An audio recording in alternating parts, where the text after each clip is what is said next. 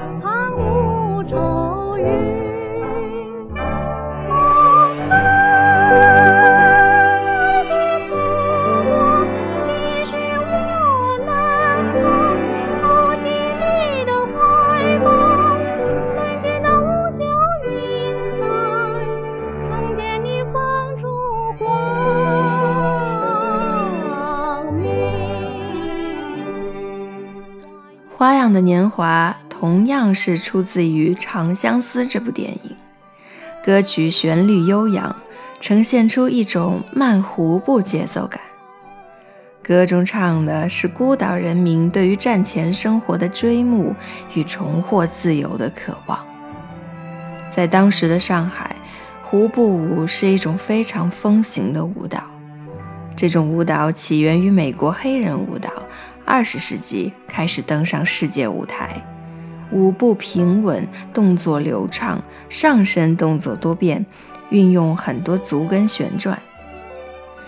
胡步舞俗称慢四步，其实灵感来自于人类慢走，跟狐狸倒是没什么直接关系。早在二十世纪初，海派作家穆石英曾经写过一篇短篇小说。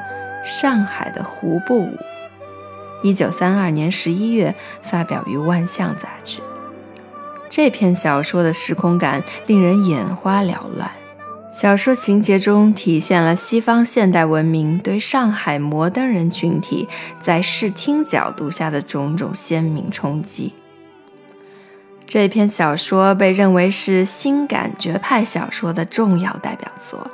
因而，这类胡步舞系列的时代曲，代表着上海艺术家在积极与当时西方最新、最流行的音乐文化潮流相接轨时所做出的时尚尝试，也是海派精神的绝佳诠释。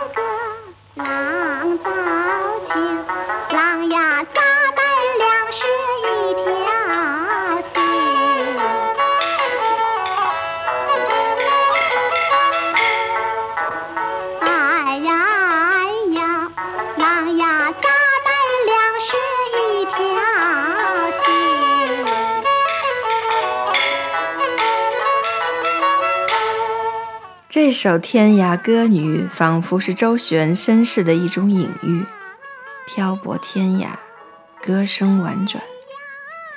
关于周璇的身世，有很多种传奇的说法，有被尼姑转送说，也有被舅父拐卖说，还有被父母遗弃说。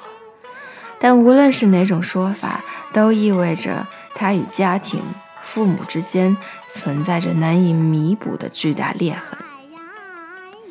一九四一年，周璇曾应《上海万象》杂志之约，写作了一系列主题为《我的自述》的文章。他在文章中自述：“我是一个凄零的女子，我不知道我的诞生之地，不知道我的父母，甚至不知道自己的姓氏。”当我六岁的时候，我开始为周家的一个妇人所收养，她就是我的养母。六岁以前，我是谁家的女孩子，我不知道。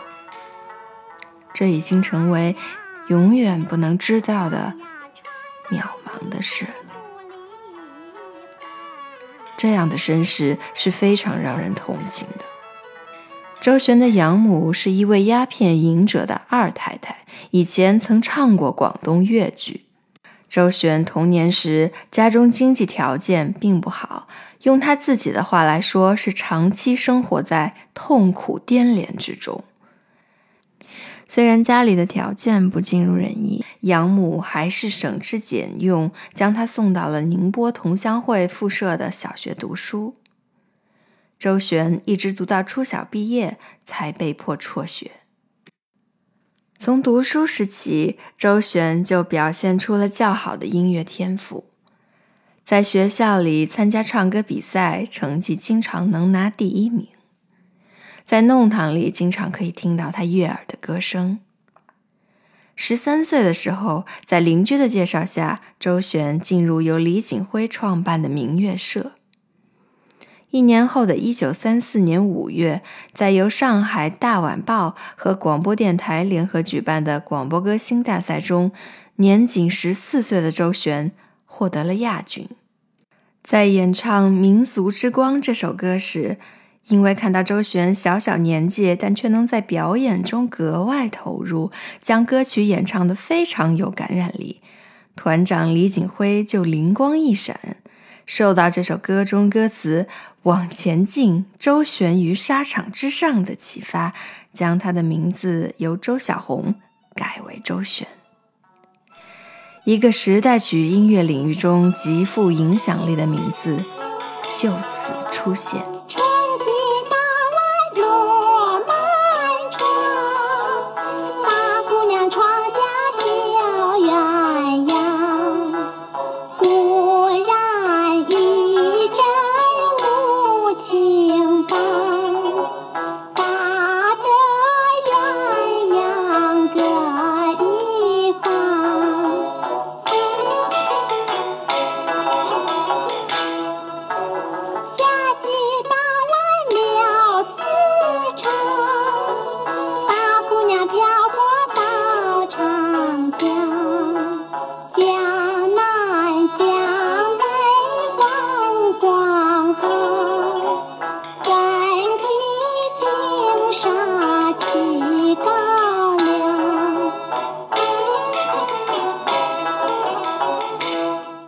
与前面那首《天涯歌女》一样，这首《四季歌》同样出自于明星公司1937年制作的电影《马路天使》。这部电影虽然不是周璇的大荧幕处女作，但却无疑是她早期荧幕生涯的重要作品，也是三十年代左翼电影的力作。左翼电影一般是指1932年。到一九三七年七七事变爆发前这五六年当中制作的电影。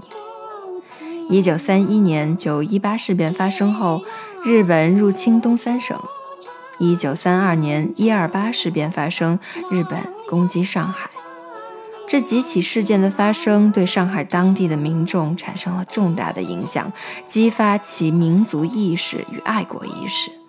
因此，群众由原本爱好鸳鸯蝴蝶派之类的电影，而要求拍摄爱国意识的电影。左翼电影注重社会意识的显现，具有鲜明的理性分析色彩。它多反映工人、农民所受的压迫，反映人们高涨的爱国主义热情，反映女性的苦难与觉醒历程。周璇在建国后曾经说过。除了《马路天使》，再没演出过其他满意的电影。《四季歌》与《天涯歌女》都是一板三眼的慢三眼。根据这两首歌的作者著名音乐家贺绿汀的回忆，两首歌最初由本片的导演袁牧之选定。然后由他重新编曲，而改编旋律的来源则是苏州当地的民歌《哭戚戚》与《知心客》。几十年以后，曾经有上海音乐学院的学生结合当时流行的华丽修饰音来演唱这些歌，结果遭到了老院长贺绿汀的严肃批评，因为在贺老看来，他的曲子压根儿就不是这么写的。贺老说：“这个歌表现的是十五六岁的卖花姑娘对生活沧桑的感受。你这么唱，就给她穿上了华丽的衣裳，涂上了口红。”周璇在《马路天使》中的这几首歌，都是用嗓淳朴、不加修饰的用小嗓子直接唱，因而当时有人称她的标志性唱法为“小妹妹腔”。他的歌声与荧幕形象保持着强烈的对应感。周璇还曾经演唱过一首叫《心对花》的歌，这首歌发表于一九三八年，改编自东北民歌，是民歌小曲类的代表性作品。这首歌听起来朴实大方，曲调通俗，旋律先高后低。无论是作为衬字出现的嘚儿，还是后面作为虚字出现的“七不隆咚锵咚锵”，都是民歌中为了使乐曲显得饱满而常用的设计方式。这些设定使这首新对花充满了民歌感。总的来说，在周璇的早期音乐活动中，演唱了很多具有民歌元素的作品。这一方面得益于左翼文化的强势影响，另一方面则源自孤岛时期民族文化对民族审美的巨大需求，有着鲜明的时代烙印。下面，让我们一同来欣赏这首《新对花》。开的的什么的花。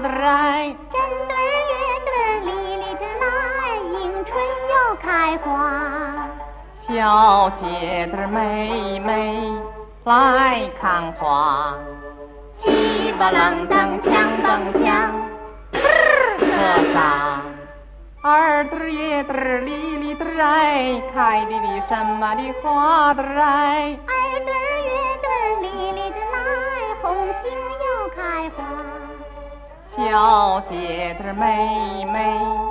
来看花，七个楞登锵登锵，车上三对叶子里里的来，开的的什么的花的来，三对叶子里里的来，桃李又开花。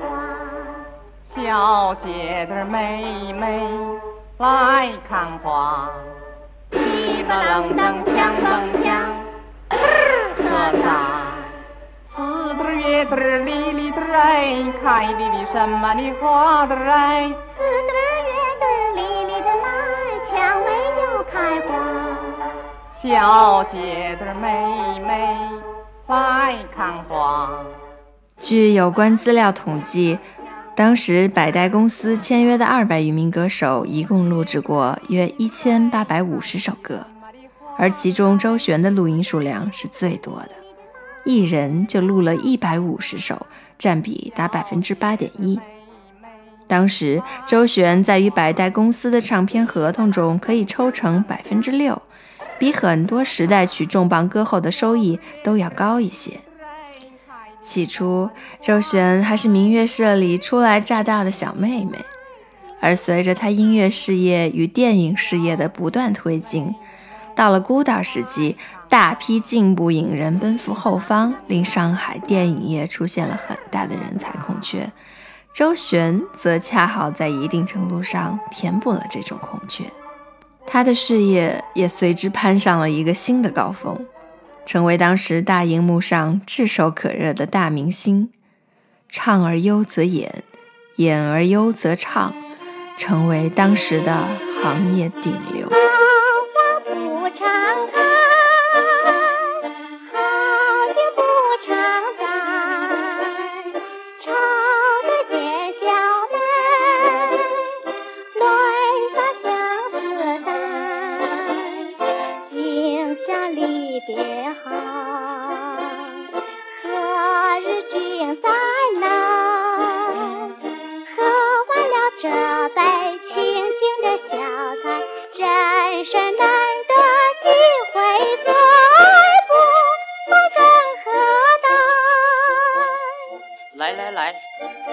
这杯再说吧。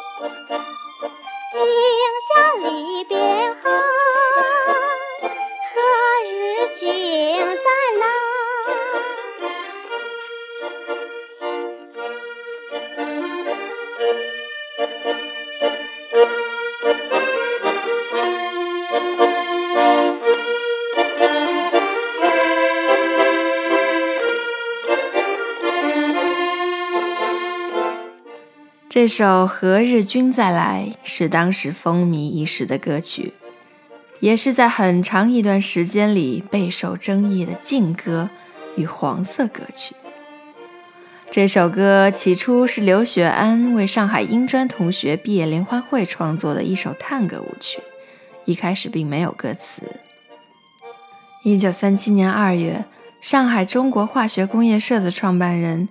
被业界称为“化工大王”“国货大王”的方业仙，为宣传自己国产的三星牌日化系列产品而资助艺华影业公司拍摄了一部名为《三星半月》的电影。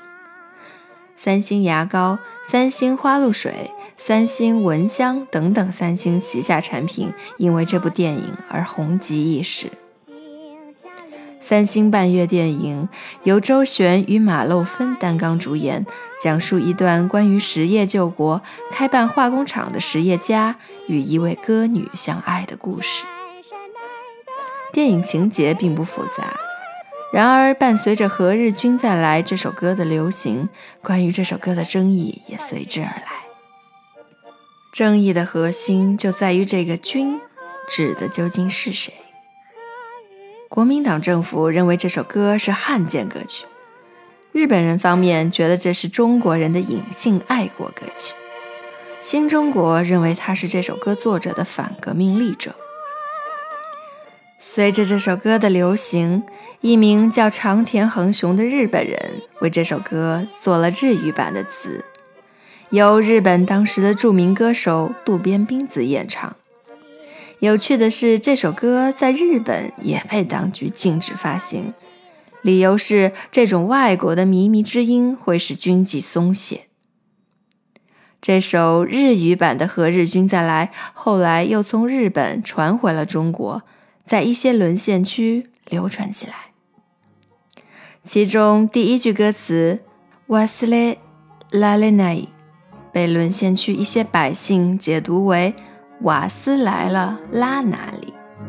许是国难苦涩中一点压抑许久的戏谑。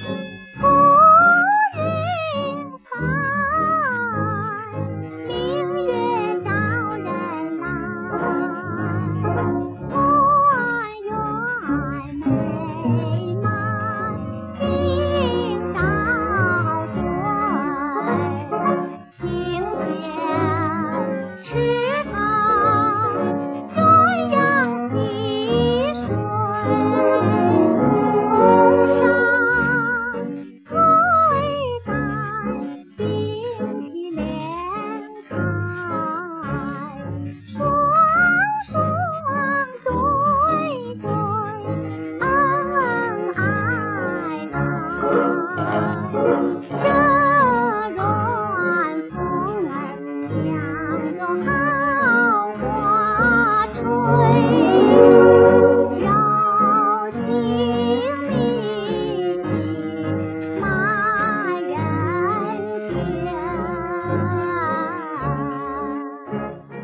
这首歌相信可能有不少听众都比较熟悉，因为这首歌歌词优雅华美，意象喜乐，旋律古典婉转。除了有很多歌手翻唱过之外，也经常入选中秋晚会的节目。事实上，这首歌出自于电影《西厢记》，一九四零年由国华公司出品，周璇、白云、慕容婉儿主演。根据元代著名剧作家王实甫同名杂剧改编，这部电影在当时引起了相当大的轰动。在孤岛特殊的文化环境下，古典故事配合优美的电影音乐，成为当时电影界的票房灵药。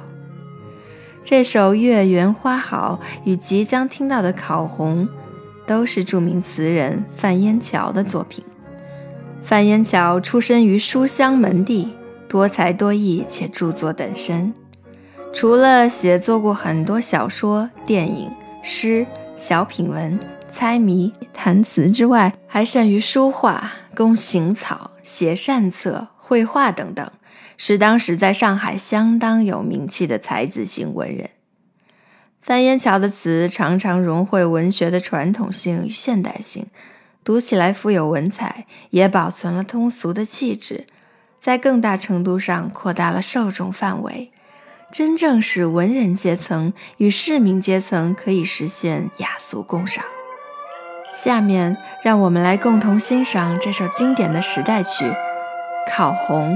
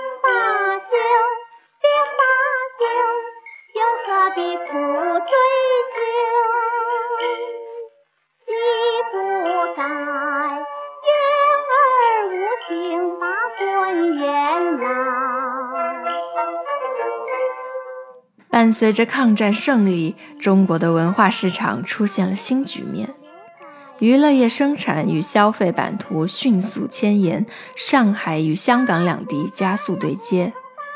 对于很多时代曲的作者与演唱者而言，香港已经成功的纳入了他们的视野。战争与社会动荡让很多文化名人选择避走香港，从而也带动了香港当地国语流行文化作品的创作。周璇也在这样的行业浪潮中来到了香港，开启了他演艺事业的新高峰。一九四六年四月，应香港大中华影业公司的盛情邀请，周璇奔赴香港拍摄了电影《长相思》。这部电影是他战后复出的第一部电影作品。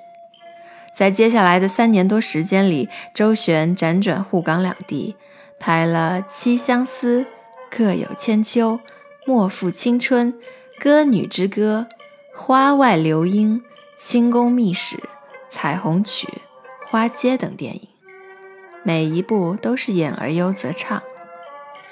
下面就让我们来听一首《爱神的剑》。出自电影《歌女之歌》中，这部《歌女之歌》也是名副其实的歌唱大片。片中有六首原创音乐，而电影的总时长不过九十一分钟，歌曲在其中的分量可见一斑。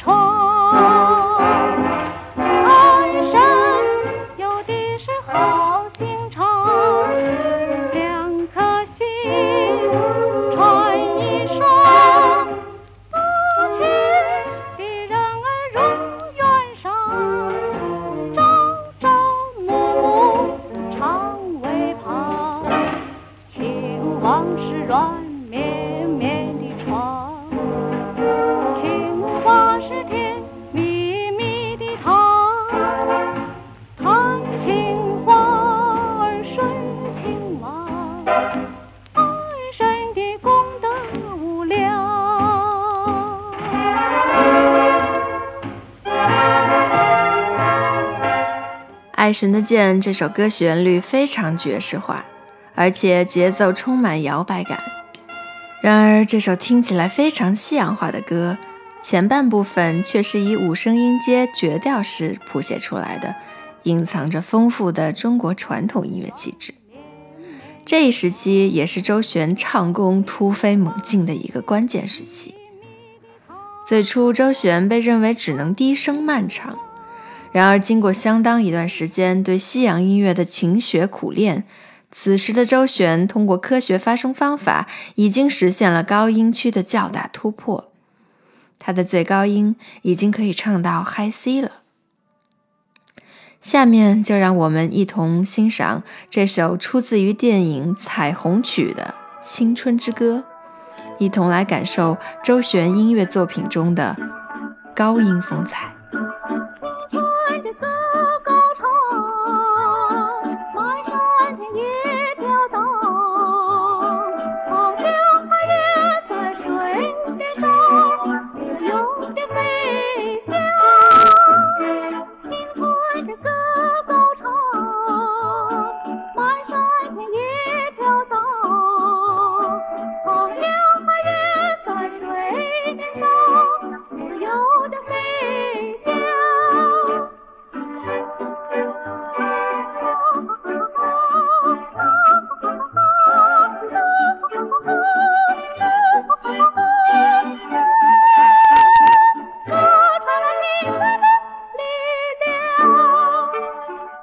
周璇唱片的销量在当时是非常惊人的。援引自1947年《青青电影》杂志上的报道，周璇在此时的版权收入一年已经差不多能拿到两千万，这在当时无疑是令同行羡慕的数字。因此，很多制片人都看中了这一商机，安排周璇在餐饮的电影中加入多首电影插曲。这种设计给歌曲表演环节留下了更多的空间，在一定程度上放弃了对电影艺术规律的遵循。于是，我们可以看到这一时期周璇拍摄的电影，大多数是围绕着周璇这一女明星而展开的故事情节编排。剧情往往并不复杂，在这些电影中，常常会设计一些有夜总会、舞台这样的固定型音乐表演环境，有时候甚至安排周璇扮演的角色想唱就唱，从对话中直接切入歌唱部分。不过，这种设计跟后来流行的音乐剧也不尽相同，因为在电影中一直在唱歌的也只有周璇扮演的角色。所以看上去还是会有些突兀。这些电影中，周璇的个人化标签非常强，其电影艺术价值可能还不如音乐艺术价值。下面即将听到的这首《歌虚荣》，出自1950年长城公司制作的电影《花街》。这部电影本来讲述的是城市底层艺人家庭在沦陷区的屈辱环境中发生的一系列人间悲欢离合的故事。然而，在演唱这首歌《虚荣》时，演员却被置于屋顶。歌曲中的情感表达与主线故事存在着一定的疏离感。换言之，即使没有这首歌，也丝毫不影响整个故事的完整性。这种嵌入式的歌唱记录拍法，在当时的周璇电影中是比较有代表性的。有机会，大家可以结合影像效果来切身感受一下这种特殊电影商业模式下的电影音乐亚类型。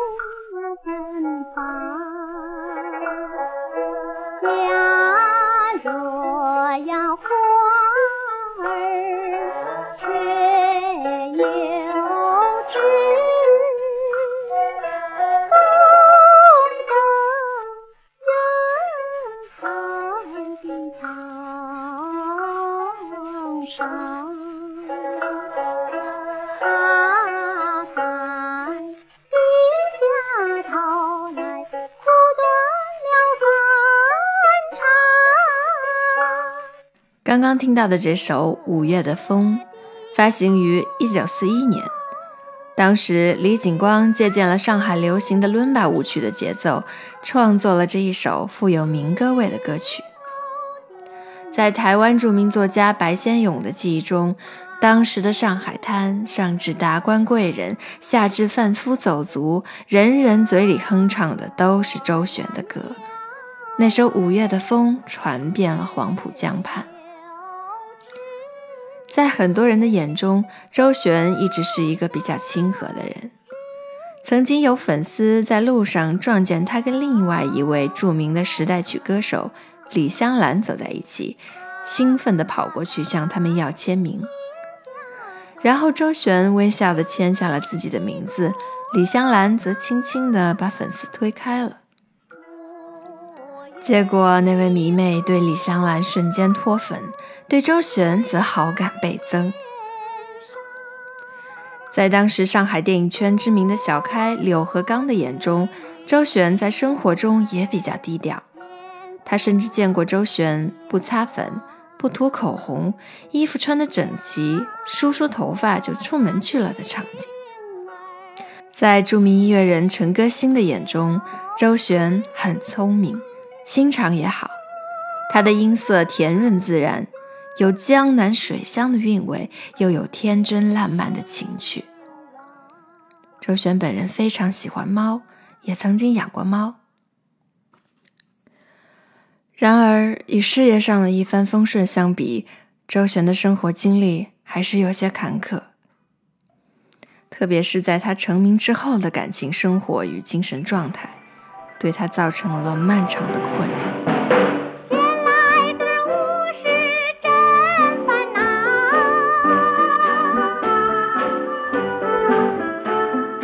他说那麻将加心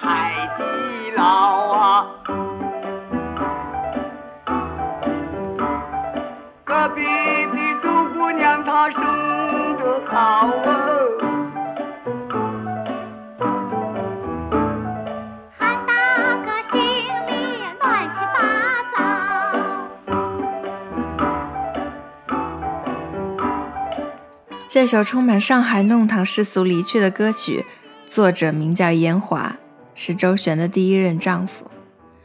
严华被誉为“桃花太子”，是二三十年代中国流行歌坛上的知名男歌手，也是周璇的启蒙老师。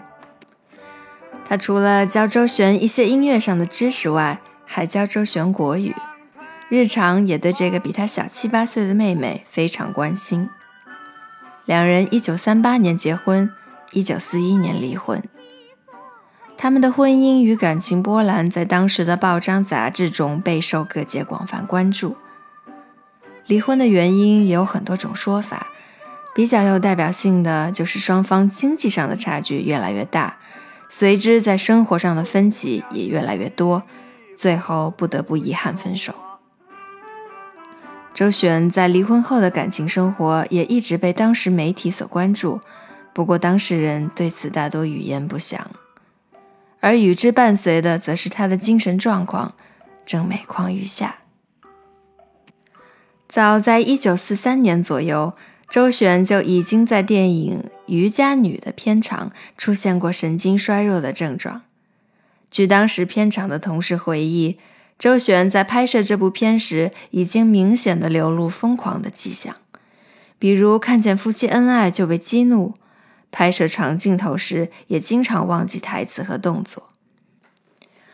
他自己在媒体的采访中也曾透露：“我患有神经衰弱症，最近眼睛总没有神。”一九五一年，在拍摄电影《和平鸽》的片场，周璇意外出现精神崩溃，从此陷入精神疾病的深渊。在精神状态不稳定时，周璇曾经在整流公寓里放火，曾经试图把儿子从窗户扔出去。他的这些举动无疑牵动着沪港两地那些关心他的朋友们。在之后的几年中，周璇曾在上海虹桥疗养院、第一医学院、上海精神病疗养院等处接受治疗。经过几年的治疗，周璇的病在一九五七年曾经出现过一定的好转。当时，中央新闻纪录电影制片厂还曾拍摄过新闻纪录短片《访周璇》，留下周璇人生暮年的珍贵影像。当出现康复的迹象后，周璇甚至考虑过复出，然而最终不幸于当年九月病逝于华山医院，死因诊断为中暑性脑炎。一代金嗓子的灿烂人生就这样戛然而止，留给人间的除了绕梁的美妙歌声之外，还有那令人难忘的。永远的微笑。最后，让我们一起来欣赏这首《永远的微笑》。